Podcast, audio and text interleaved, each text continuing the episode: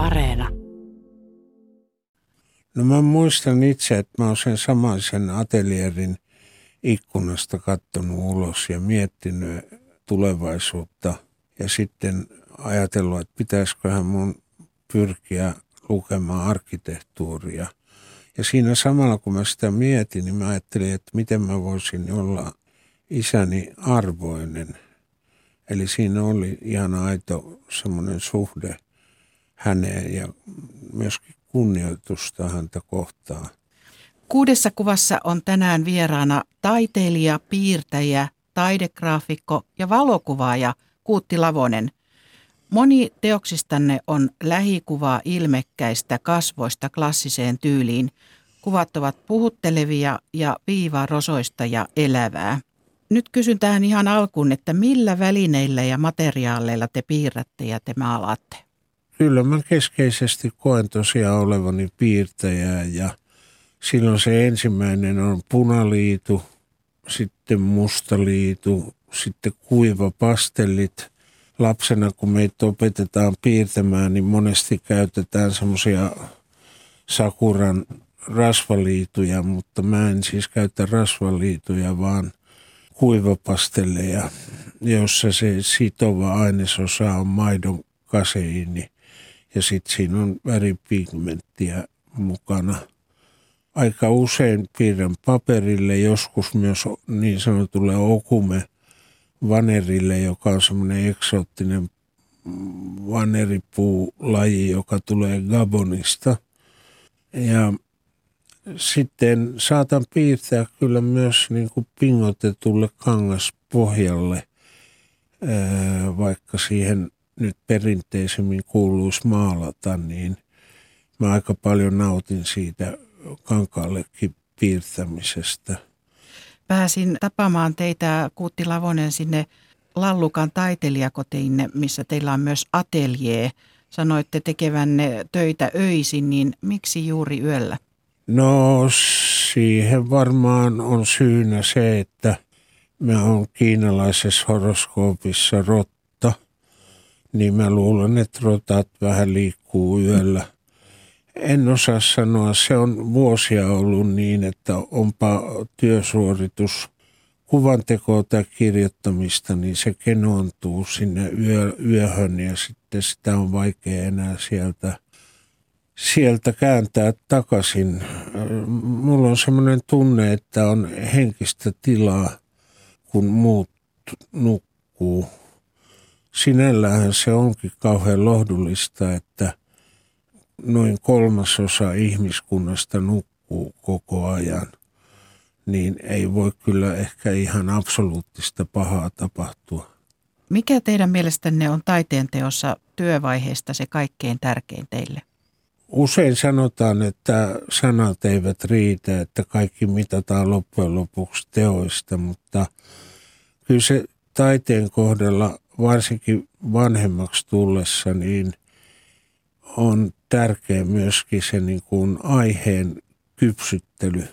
Ja sitten toinen on varsinaisesti kuvia tehdessä se, että – ihan pakolla pitää itseään siinä säännöllisessä työrytmissä, koska tota, semmoinen raakkihan sitä pakkaa olemaan, että jos ei ole tiukkoja deadlineja, niin ei tunnu syntyvän juuri mitään.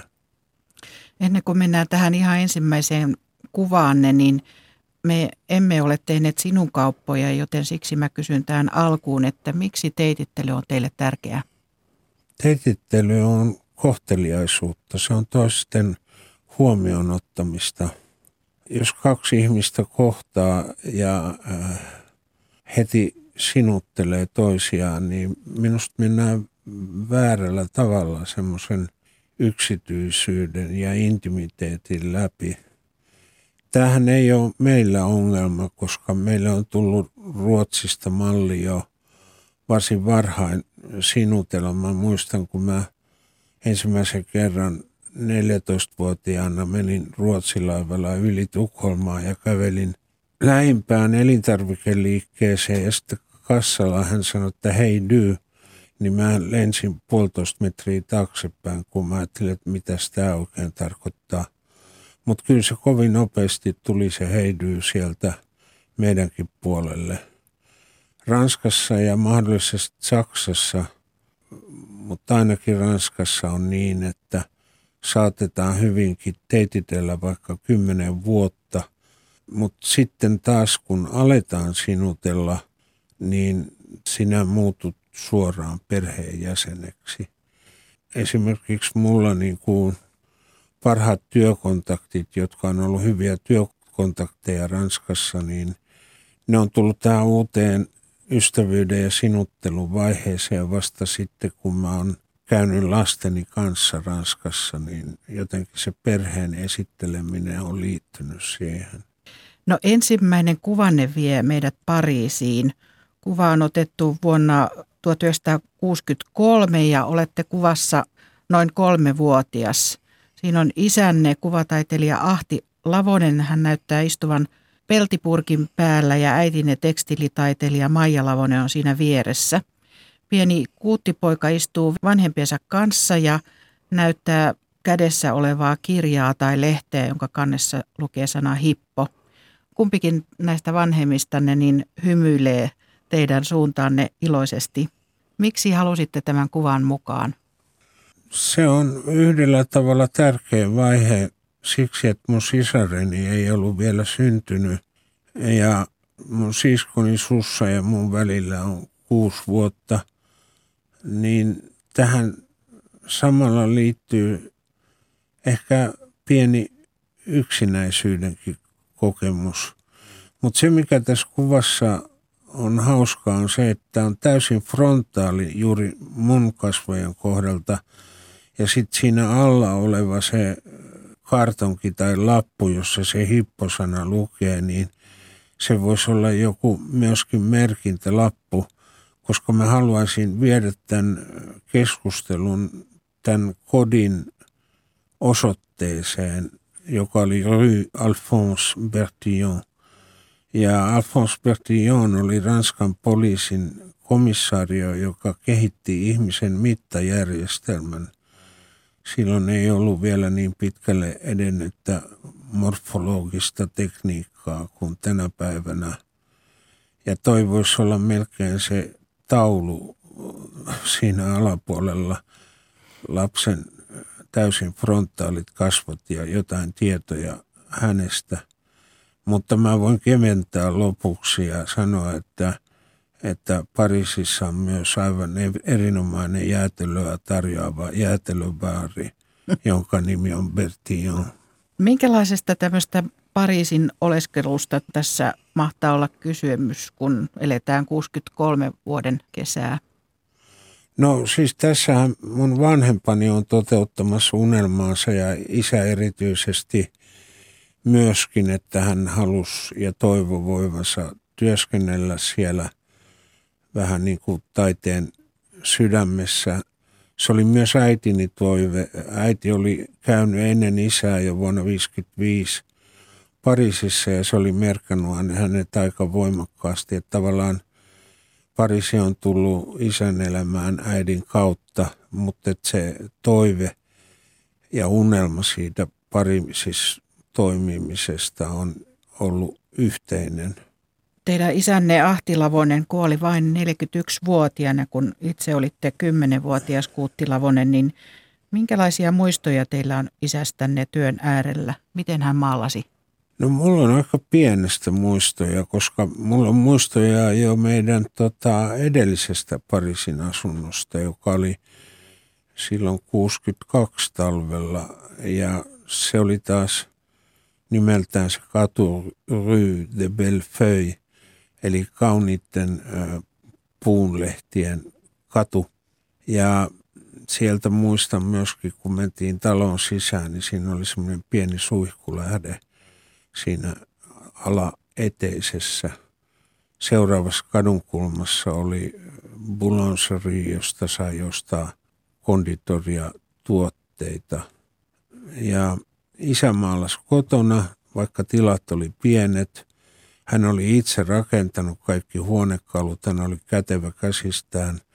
Ja minä olin sitten lattialla ja tein savesta kaikenlaista muun muassa puhelimen kerran. Ja sitten isä oli niin kiltti, että kun tultiin niiden saviteosten kanssa Helsinkiin, niin hän poltatti ne yhdessä tutussa keramiikkapajassa ja sillä lailla ne tuli säilyvämmiksi. Teidän lapsuuden kotinne siellä Kaivopuiston kerrostaloasunnossa, niin siellä isällänne oli ateljee yläkerrasta. Minkälaista keskustelua taiteesta muistatte käyneenne isän kanssa? No mä muistan jo tuolta Ranskan ajalta yhden, koska se on aika kuvaava siitä, että miten lapsi voi kokea taidetta. Kun isä teki semmoisia aika materiaalituntoisia töitä, niin hän oli johonkin kohtaan raaputtanut enemmän sitä merkkijälkeä. Ja minä tulin niin kuin varmaan koulusta tai päiväkodista ja sanoin, että gribouillage, se tarkoittaa semmoista vähän, että tuossa on liikaa sotkua – Eli mä oon ottanut kantaa isän maalaukseen. No minkälaista oli seurata isän jalanjälkiä?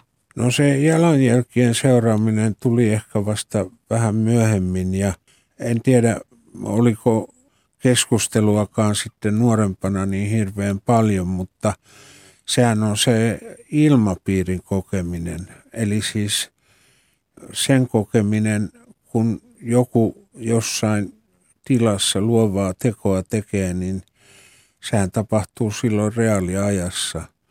Ja, ja se on ajassa kestävä prosessi. Se ei ole sama asia kuin katsoa maalausta yksittäisenä taideobjektina jossakin museon tai gallerian seinällä, vaan siihen liittyy se itse tekeminen. Se on ehkä se etuoikeus, mitä on niin kuin taiteilija perheeltä saanut muutenhan niin kuin motivaatio ja oikeus siihen kuvan tekemiseen on ollut aika vaikea saada. Isältä tietenkin mahdoton, kun hän on mennyt pois. Ja kyllä äitikin aina varotteli siitä, että ei hänen mielestään välttämättä ole paras vaihtoehto, mutta onneksi pidin oman pääni. Kyllä mä olen sitä mieltä, että mä olen siinä ammatissa, missä mun kuuluu olla. Mutta se ei ollut itsestään selvyys tavallaan Ahti Lavosen pojalle, että teistä tuli taiteilija, vaikka ilmapiiri olikin sen tyylinen, että suosi taidetta. No mä muistan itse, että mä oon sen samaisen atelierin ikkunasta kattonut ulos ja miettinyt tulevaisuutta ja sitten ajatellut, että pitäisiköhän mun pyrkiä lukemaan arkkitehtuuria – ja siinä samalla kun mä sitä mietin, niin mä ajattelin, että miten mä voisin olla isäni arvoinen. Eli siinä oli ihan aito semmoinen suhde häneen ja myöskin kunnioitusta häntä kohtaan.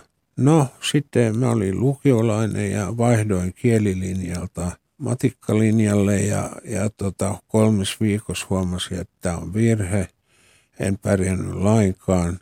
Mutta sitten ei saanut enää vaihtaa takaisin. Sitten mä menin aina ehdoista ehtoihin joka lukiovuoden ja myöskin mun pitkän matematiikan ylioppilassuoritukseni lähti hylättynä improbaattorina, mutta sitten oli muita tyhmiä samalla vuonna, niin se taso vähän laski ja sitten sain aprobaattorin ja pääsi kuin koira veräjästä. Sitten taidegraafikoksihan mä olen niin kuin valmistunut, että mun titteli valmistuessa on ollut taidegraafikko. Mä oon käynyt ennen Suomen taideakatemian koulua ja sen nelivuotisia opintoja, niin olin yhden talven Italiassa Urbinossa käyttögrafiikan korkeakoulussa. Ja Tässä toisessa kuvassa on nuori komea mies. Kuva on vain passikuvan kokoinen, mutta se on mustavalkoinen kuva teistä. Katsotte siinä alaspäin. Kuvan takana on vuosiluku 1978, jolloin olitte 18-vuotias. Minkälaisia mietteitä tällä kuvan nuorella miehellä mahtaa olla? No noista silmistä sanoisin ensinnäkin, että niistä tulee aika, aika hyvin paljon mieleen mun omien töiden silmät, joita on niin kuin erityyppisiä. Tässä on lähinnä, lähes silmät kiinni. Tai sitten ne on ihan vähän auki, mutta kuitenkin niin kuin se katse ja se yleisilme on niin kuin alas luotu. Se on hyvin banaali lause, että silmät on sielun peili. No, siinä pitää sitten uskoa sieluun, mutta, mutta tota, se on filosofinen keskustelu erikseen. Mutta niin kuin ihminen samaistuu sekä toisen kasvoja katsoessaan että kuvaa katsoessaan myöskin hyvin paljon juuri silmiin. Että se silmä on niin kuin aika lailla tärkein asia siellä. Ja mä oon hiljattain kuullut semmoista tietoa tieteellisestä väittämästä tai ainakin hypoteesista, että silmän alueella on eniten niitä aineita, joita on ollut läsnä maailmankaikkeuden synnyssä. Eikä se tunnu musta kauhean epäloogiselta, koska jos me pannaan silmät kiinni, niin mehän nähdään kuin avaruus siellä. Siellä vilkkuu valkoisia, punaisia ja vihreitä pisteitä ja kiiloja mustaa pintaa vasten. Se on ihan niin kuin kattoisi avaruuden tai tähti taivaalle. Hieno vertaus. Joo, ja kuitenkin sitten se, se ei ole vielä sama asia kuin ihmisen sisäisyys. Että meillä on sinällään niin kuin kokemus niin kuin yhteydestä maailmankaikkeuteen. Ja sitten se on meillä jokaisella vielä vähän omanlainen, kun me ollaan yksilöitä. Mutta jos palataan vielä tähän kuvaan, niin tämä nuori mies ja vähän aikaisemmin ennen kuin täytti 18, niin hän kävi Helsingin ranskalais-suomalaista koulua, niin miksi tällainen kouluvalinta? No kyllä se on isän valinta, että hän kärsi silloin siellä Ranskassa siitä, että ei osannut puhua hyvin ranskaa. Ja sitten kun mä niin kuin lastentarhassa ja leikkikoulussa opin ranskaa, niin hän halusi laittaa mut Helsingissä suomalais-ranskalaiseen kouluun, että mä menettäisi sitä ranskan kieltä. Äiti oli Pariisissa opiskellut Alliance Françaisin kielitunneilla ja silloin kun oltiin Ranskassa, niin se puhuminen kulki ehkä enemmän äidin kautta. Ja hän on sillä hassu siis äitini, että kun mä tiedän, että hän aika hyvin osaa ranskaa, niin sitten kun me lapset on osattu vielä vähän paremmin, niin hän on usein niin kuin delegoi sen kielitehtävä meille. No kerroitte tuossa, että innostuitte myös aloittamaan italian kielen opinnot jo vähän aikaisemmin, 15-vuotiaana, niin mistä tämä kiinnostus Italiaan ja sen kieleen oikein syntyi? Mun äidilläni on kaksi sisarta, eli heitä on kolme sisarta. Ja äitini on vanhin ja sitten keskimmäinen on Arjatätini, joka 70-luvun alkupuolella tapasi miehensä Perutsan läheltä Kompinjaanon kylästä noin 30 kilometrin päästä Perutsasta. Ja koko miehen suku otti meidät niin lämpimästi ja sydämellisesti vastaan, että me sain siitä sen motivaation opiskella italian kieltä. Ja sitten oli sillä hyvä sattuma, että meidän koti oli vain kahden 300 metrin päässä Italian kulttuuriinstituutista. Ja Miten tuo Italia vaikutti siihen sitten, että minkälaista taidetta te teette? No mä oon saanut osan niistä vaikutteista kauhean varhain, että esimerkiksi Perutsan viereinen kaupunki on todellakin taidehistorialtaan ja uskontohistorialtaan merkittävä Assisin kaupunki, jossa katedraalissa on Zotton aika lailla alostaidetta mullistaneet freskot, josta minusta aina kaikkein kaunein on se, jossa Pyhä Franciscus rukoilee linnuille. Tunnette myös hengenheimolaisuutta parokin taiteeseen, niin miten tämä kiinnostus sitten lähti liikkeelle? Eihän se ammatillista ollut aluksi. Se ammatilliseksi on muuttunut vasta oikeastaan oman taidekoulutuksen päätyttyä silloin 80-84 olin Suomen taideakatemian koulussa, mutta kiinnostus on sitä varhaisempi. Sitten kun olin yhden talven siellä Urbiinossa, niin mä tein sieltä viikonloppuisin matkoja kaikkiin isompiin kaupunkeihin ja kävin museoissa ja sillä lailla Italian merkitystä ei voi koskaan poistaa länsimaisesta taidehistoriasta. Se on kaikkein suurin humus on juuri siellä. Ranskassa on aina ollut hyviä maalareita ja jonkun verran muuallakin, mutta, mutta Italiassa niin kuin selkeästi enemmän. Sitten se ero renesanssi ja barokin välillä, niin se on enemmän psykologinen ero, että renesanssitaide on harmonian taidetta ja kultaisten sääntöjen taidetta. Barokki on enemmän ristiriitaisen ihmisen kuvaamista, passion kuvaamista, johon kuuluu myös niin kuin kärsimyksen kuvaaminen. Ihminen tulee paljon lihallisemmaksi barokin taiteessa. Jos mä oon oikein ymmärtänyt, niin barokki on se taidesuuntauksista, joka on ollut teille tärkein ja läheisin, niin miksi juuri barokki? Niin, no se on tullut matkan varrella, että vaikka nyt on ollut pitkään jo kiinnostunut siitä, mutta siinä on semmoinen hassu paradoksi, että kun ei ole ollut vielä kameraa siinä vaiheessa, niin ihmisen niin kuin kolmiulotteinen plastinen esittäminen on, on ollut ehkä huipussaan silloin. Ja sitten se on degeneroitunut siitä myöhemmin. Ja sitten kun valokuva lajina ja laitteena on tullut läsnä olevaksi, niin se on saattanut vielä deteriorisoida, siis huonontaa maalaustaidetta, että, että jotenkin sillä voi kokea, että barokki on semmoinen non plus ultra, että siinä on se, ne parhaat ominaisuudet ihmisen – täysplastisesta kuvaamisesta. Mutta barokissa on aika raskaita aiheita, kun siinä on katolista kirkkoa palvelle taiteilijat, niin kuvasi paljon tätä kärsimystä, kidutusta ja mestausta. Niin... Joo, se on selvää, että näin on, mutta silloin me unohdetaan Alppien pohjoispuolinen taide. Si- siis nehän on kaksi eri yhteiskuntatyyppiä.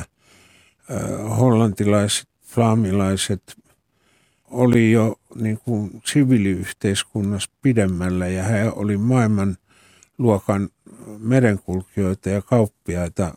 Ne maat oli myös sen verran hyvinvoipia, että siellä saattoi niin kuin toisen tyyppinen ihmisen kuvaus kukoistaa. Siellä ei ollut niin kuin sitä kirkon tai uskonnon vaatimaa aparaattia ihmisen kuvan ja tekijän välissä – katolisuuden alla tarvittiin niin kuin vastauskon puhdistukselle voimavaroja ja sen takia sitten tehtiin edelleen näitä uskonnollispohjaisia kuvia. Se on totta, että niissä on lähes poikkeuksetta aiheena marttyyrius ja siihen liittyvä kidutus ja sitten siihen liittyy semmoinen hassu sana kuin hagiografia – ja se on se, että miten kenestäkin tulee pyhimys tai siunattu.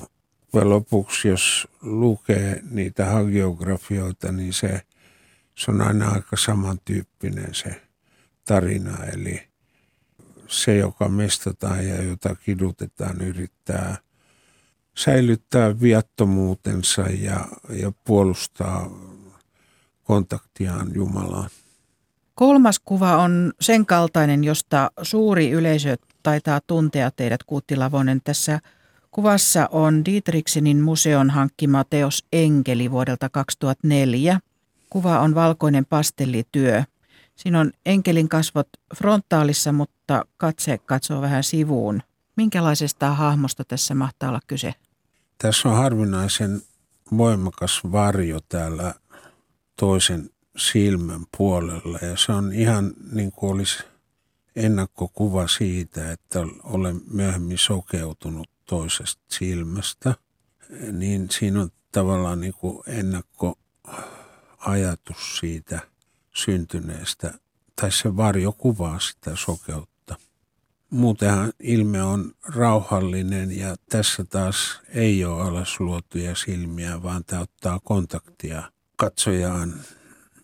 Eli jos katse katsoo sivuun, luo silmät alas tai katsoo kohti, niin kaikilla niillä on erilainen viesti katsojalle. Me samaistutaan sen kuvan kasvojen ilmeeseen ja sillä lailla niin kuin se modifioituu, muuttuu se psykologinen tulkinta, mitä me voidaan niistä kuvista saada.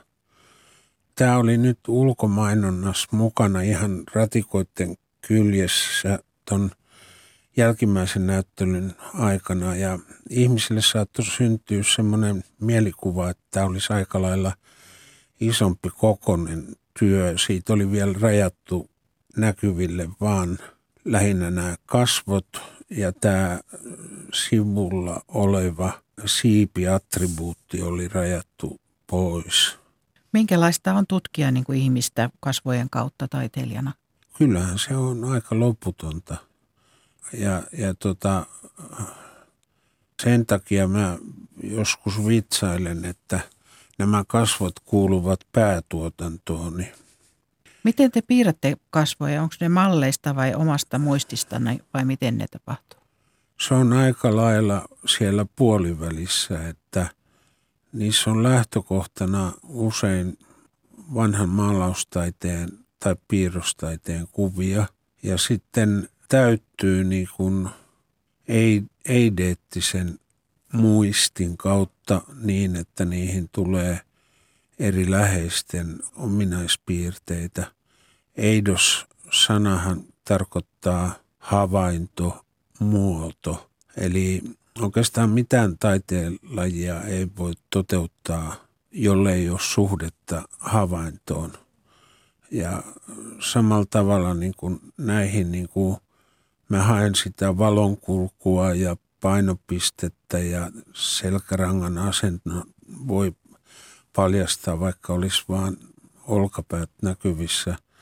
Mutta sitten sinne tulee sitä osin juuri niin kuin sanottua ristiriitastakin tunnetta läheisistä ihmisistä, koska rakkaus sisältää kaikki tunteet ja äh, siinä mielessä niin ne voi kaikki olla siellä kuvassa läsnä.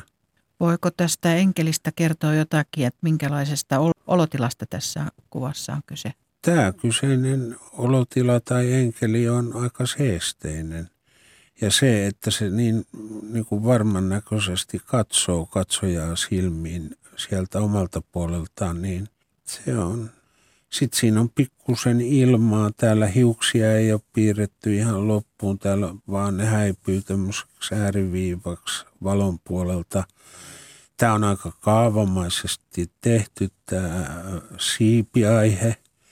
Että se on enemmän niin kuin kaavakuva jostain siivestä kuin varsinaisesti piirustus mitenkään plastisessa mielessä siivestä. Tässä on signeeraus laitettu pystyasentoon, niin miksi tällainen ratkaisu? Minusta se olisi ollut häiritsevää, jos se olisi tullut tuohon vaakana. Niin en halunnut sitä kuvatilaa vaurioittaa sillä signeerauksella, vaan laitoin sen mieluummin tuonne sivuun. Joskus esimerkiksi postikorteissa niin kuvanottajan nimi on just tällainen pystysuunnassa. No teidät tunnetaan erityisesti uskonnollisista ja myyttisistä aiheista ja malleina on ollut usein historialliset henkilöt ja antiikin tarujen hahmot, niin minkälaisia semmoisia kuvallisia merkkejä te liitätte esimerkiksi pyhimyksiin, jotta se hahmo saa semmoisen tunnistettavuutensa? Tuohan on asia, joka ei ole ollut vain minun ongelmani, vaan kautta vuosien, vuosisatojen on puhuttu ikonografiasta – ja sen termin alla on sitten julkaistu jopa erilaisia oppaita. Yksi ihan tunnettu on vanhalta ajalta, siis renesanssin ajalta on Cesare del Riippan teos ikonografia, jossa annetaan ihan kirjalliset ohjeet, miten eri mielialoja tai pyhimyksiä tai muita legendoja kuvataan, että se on se, minkälaisissa asusteissa figuuri on ja minkälaisia attribuutteja hänen käsissään on, niin siitä aika suoraan sitten voidaan päätellä, että kenestä on kysymys. Mä voin sanoa vaikka esimerkin, että Johannes Kastajalla on vaan se turkis päällään ja ristikin on niin kuin kahdesta oksasta solmittu. Sitten Madonnan viitan värit on vaalean punainen ja vaalean sininen taivaan rannan värit kauneimmillaan. Niillä on kaikilla joku merkitys. Joosefin attribuutti on silmuava paimen sauva. Musta sekin on yksi kauneimpia attribuutteja, mitä voi niin kuin ajatella.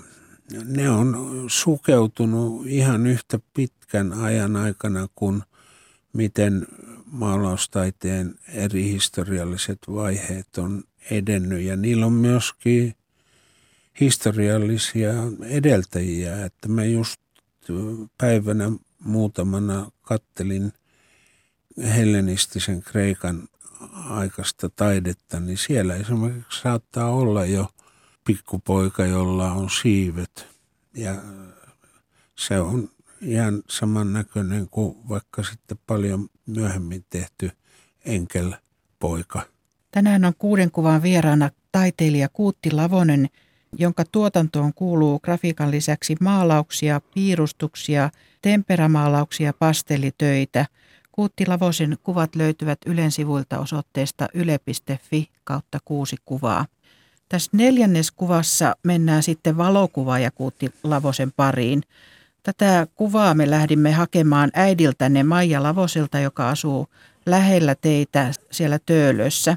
Valokuva on otettu vuonna 1993 ja olette omistaneet sen äidillenne. Valokuvan nimi on Suojelus.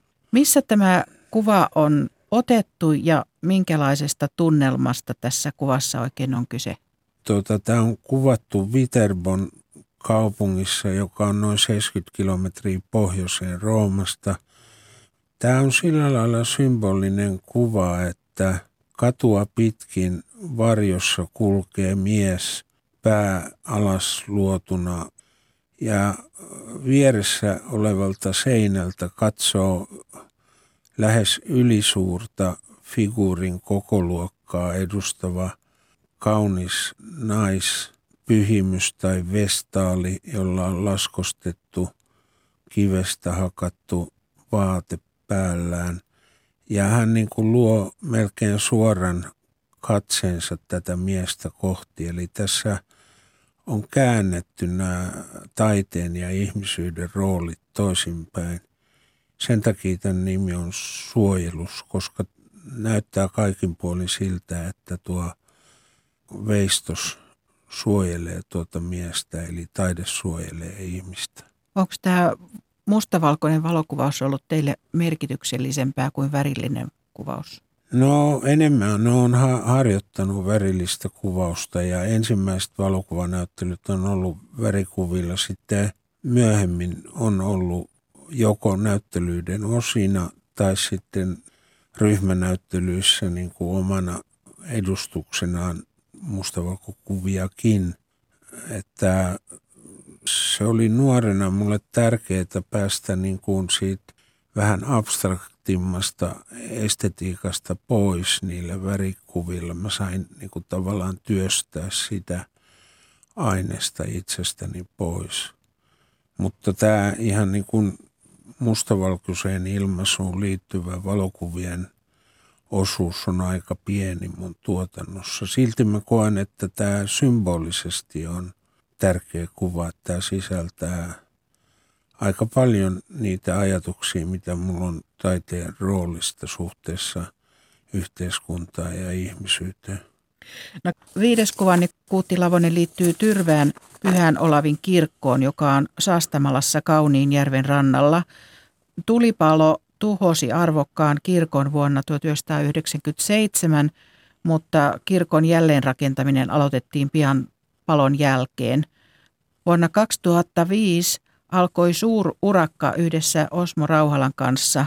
Maalasitte kirkkoon yhteensä 101 taideteosta ja työ päättyi elokuussa 2009.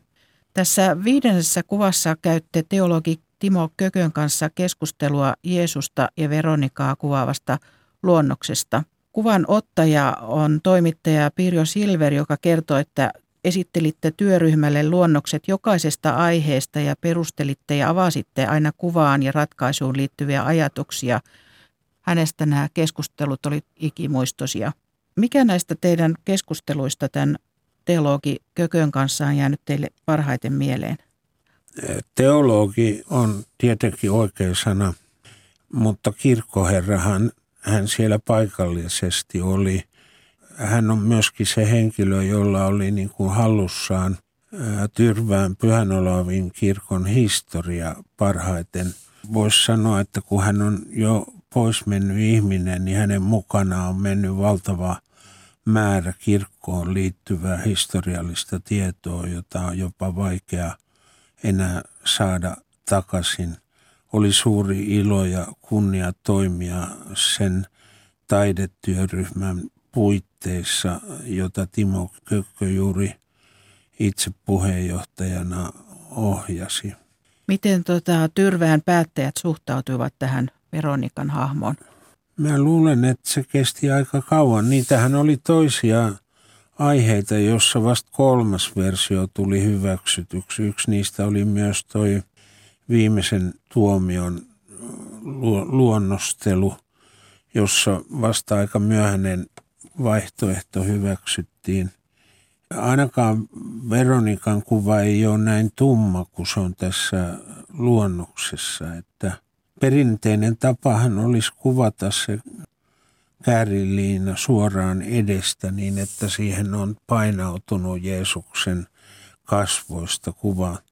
Tässä tapauksessa ei ole tehty niin, vaan on kuvattu konkreettisesti Veronika, joka pyyhkii Jeesuksen kasvoja. Eli siinä on niin kuin enemmän kyse teosta kuin symbolista. No kirkon lehtereillä olevat ihmishahmot, ne sointuu hienosti Osmo Rauhalan pelkistettyihin eläinmaalauksiin alttarilla, niin kirkko itsessään taisi olla teille aika uusi aluevaltaus. Minkälaisia semmoisia tunteita te koitte tämän uuden työn edessä? Jos nyt ei kuulostaisi tekopyhältä, niin sanoisi, että aika nöyriä tunteita, koska se oli ensinnäkin yhteisölle tärkeä kirkko. Se oli myös vuosisatainen kirkko. Se oli palannut niin, että ei ollut oikeastaan paljon mitään referenssejä siitä aikaisemmasta vaiheesta. Eli se on hyvinkin aika tyhjästä jouduttu uusimaan. Se, mikä siinä oli hyvä, oli se, että me ei niin kuin, ruvettu konservaattoreiksi, että me oltaisiin yritetty maalata uusiksi. Jonkun verran oli tietämystä niistä vanhoista kuvista, mutta sitten se, että kumpikin meistä päätti käyttää omaa kuvakieltään, niin on varmaan sen hankkeen pelastanut, että minäkin siirryin sitten enemmän figuureissa lähi- ja kasvokuviin ja Osmo Rauhalla, joka hallitsee kuvien tuommoisen merkkisymbologian. Ja sitten hän teki myös pienen poikkeuksen niin, että sanastuolissa on käytetty toisintoja niistä vanhoista maalauksista. Että kyllä me kumpikin aika itsenäisesti ne toteutettiin, mutta kun ne on samassa taidetyöryhmässä molempien kuvat aina luonnoksen tasolla hyväksytty, niin – eihän siinä ole voinut edes ajautua niin kuin semmoiseen täysin erilliseen virtaan, vaan me ollaan aina myöskin tiedetty, missä kumpikin menee, vaikka kuvakieli olisi kummallakin aika erilainen. Mikä teillä oli kaikkein vaikein kuva? No kyllä se oli se viimeisen tuomion kuva, koska esimerkiksi se versio, joka tuli sinne, niin eihän Kökkökään sitä ihan hyväksynyt. Se ilmenee siitä Pirjo Silverin kirjasta. Mutta sitten taas, just siinä oli piispan tarkastus just ennen vähän sitä julkistamista, niin hän käytti sitten siitä kuvasta nimeä viimeinen oikeus. Ja ehkä se oli kuitenkin sitten parempi nimi sille kuvalle kuin viimeinen tuomio. Siinähän on siis ideana se, että on vaaka, jossa silmoaa liilia. Sitten se vaan kieli ei painu alas, vaikka siihen laskeutuu kyyhkynen. Eli se kuvaa sitä kyyhkysen aineettomuutta tavallaan pyhän hengen metaforana. Ja sitten taas se siinä vaan rungossa silmoava lilja niin kuvaa ylösnousemusta. Ja jos halutaan teologinen tulkinta, niin se voi kuvata vaikka Jeesuksen palaamista maan päälle. Mutta en minä ole siinä niin pitkälle mennyt koskaan niissä tulkinnoissa. Jokainen ihminen saa tuommoisista uskonnollisista asioista loppujen lopuksi ajatella ihan mitä haluaa. Musta se on, uskonto on niin kuin seksuaalinen intimiteetti. Se on jokaisen oma asia. Se, että Timo Kökkö ehkä oli eri mieltä loppuun asti, niin – kuitenkin se on sinne maalattu, että ei hän niin paljon ole sitä vastustanut, että se olisi jätetty tekemättä. Monen vuoden työrupeama, kuka apostoleista tuli teille läheisemmäksi? No se on jotenkin oireellista, koska läheisimmäksi tuli Paulus eli Paavali, joka on siinä lyhyemmällä lehteriseinällä. Ja hän sattui olemaan niiden portaiden kohdalla – joita menin ylös ja alas sinne, sinne lehterille. Oli rakennettu tellinget ja siellä mä maalasin. Ja sitten siinä on semmoinen ihmeellinen asia, en tiedä onko se kantamoinen tai providentia tai mitä, mutta siitä mä itse pidin eniten siitä Pauluksen kuvasta.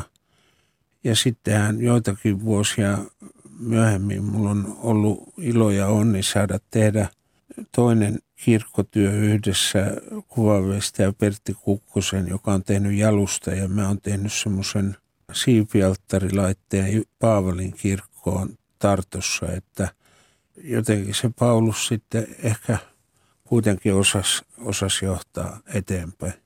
No nyt Kuutti Lavonen olette kertoneet viidestä kuvasta elämänne varrelta, niin mikä on sitten se kuudes tulevaisuuden kuva, minkä te haluatte vielä tehdä tai nähdä taisin sanoa, että mä oon rotta kiinalaisessa horoskoopissa, mutta mä oon myöskin länsimaisessa astrologiassa vesimies.